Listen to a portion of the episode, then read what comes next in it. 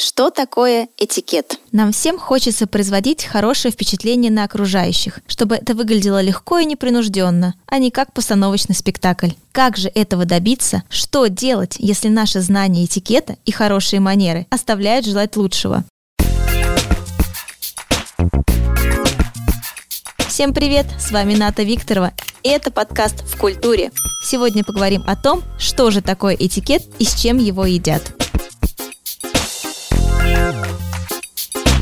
Этикет – это общепринятые правила поведения. Они описывают, как вести себя в той или иной ситуации, что правильно, что неправильно, как следует поступать и чего делать не стоит. Слово «этикет» имеет французское происхождение. Этим словом назывались небольшие карточки со списком правил поведения, которые получали гости, которые приходили во дворец, на бал или на светское мероприятие. Конечно, у нас, к сожалению, такие карточки нигде не выдают, поэтому иногда можно попасть в крайне неловкую ситуацию. Что ж ты делаешь? Да это я шалю, ну то есть балуюсь. Как я уже рассказывала, однажды я чуть не осталась без ужина в французском ресторане, потому что элементарно не знала правила заказа и очень долго ждала официанта. Потом мне все разъяснили, и стало понятно, что нужно было просто закрыть меню и положить его перед собой, чтобы официант понял, что я готова сделать заказ. Во-первых, пирожных.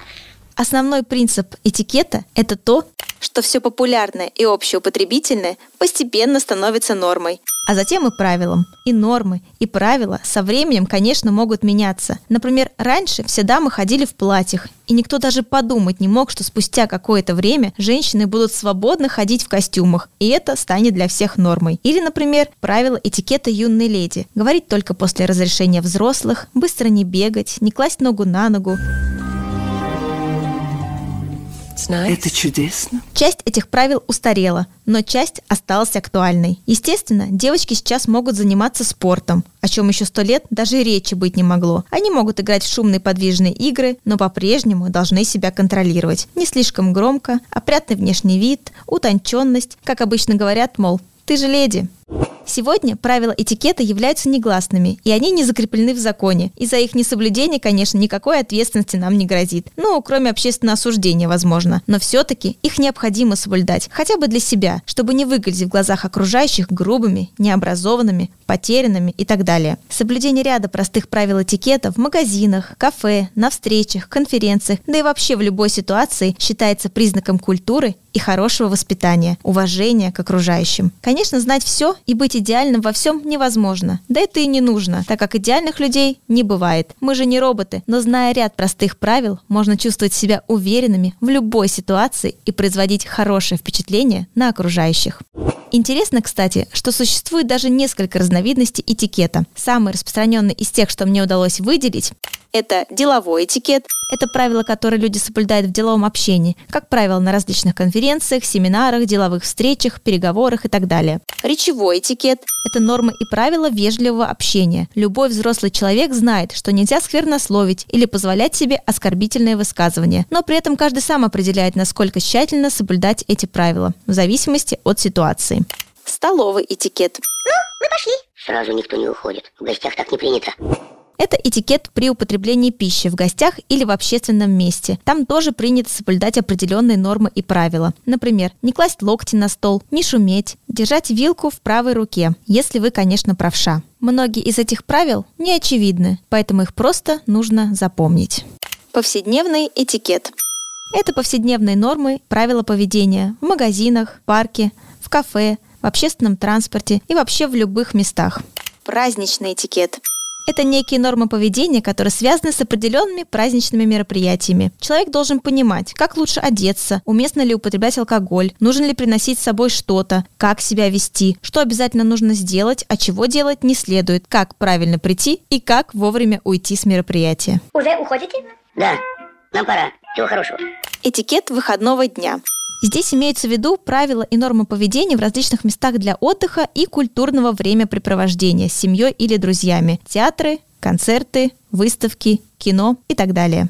профессиональный этикет, Это нормы, действующие внутри коллектива и в профессиональной среде. Ну и различают еще свадебный этикет, так как свадьба – это особенное мероприятие со своими особыми правилами этикета. Она включает несколько этапов. Венчание, роспись в ЗАГСе, праздничное застолье. И на каждом из них действуют свои правила. Господи, почему ты не женился на Жанне Дарк? Она ведь была согласна.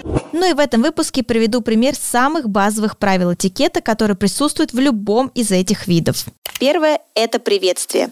Приветствие при встрече считается обязательным. При этом младшие первыми приветствуют старших, а мужчина первым приветствует женщину. Второе – это вежливость. Хорошо воспитанный человек всегда ведет себя вежливо, используя в общении такие слова, как «извините», «спасибо», «пожалуйста» и другие. Всего хорошего.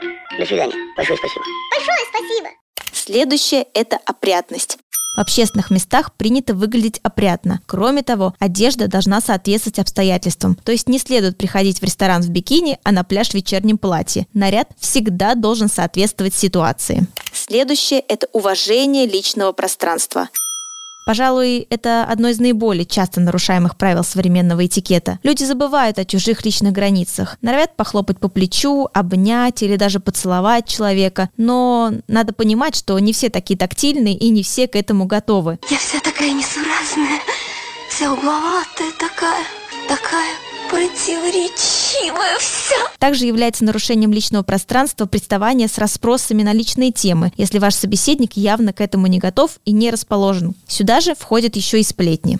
Об этих и о других правилах расскажу подробнее в своих следующих подкастах, так что следите, берите на заметку и начинайте применять в своей жизни. Поверьте, результат не заставит себя долго ждать. Вы сами почувствуете, как станете более уверенными, перестанете теряться, завоюете уважение и восхищение окружающих, где бы вы ни находились и с кем бы вы ни знакомились. Я на себе это проверила, так что точно знаю не понаслышке. Запрыгивайте в мою лодку. Будем изучать и становиться культурнее и грамотнее вместе.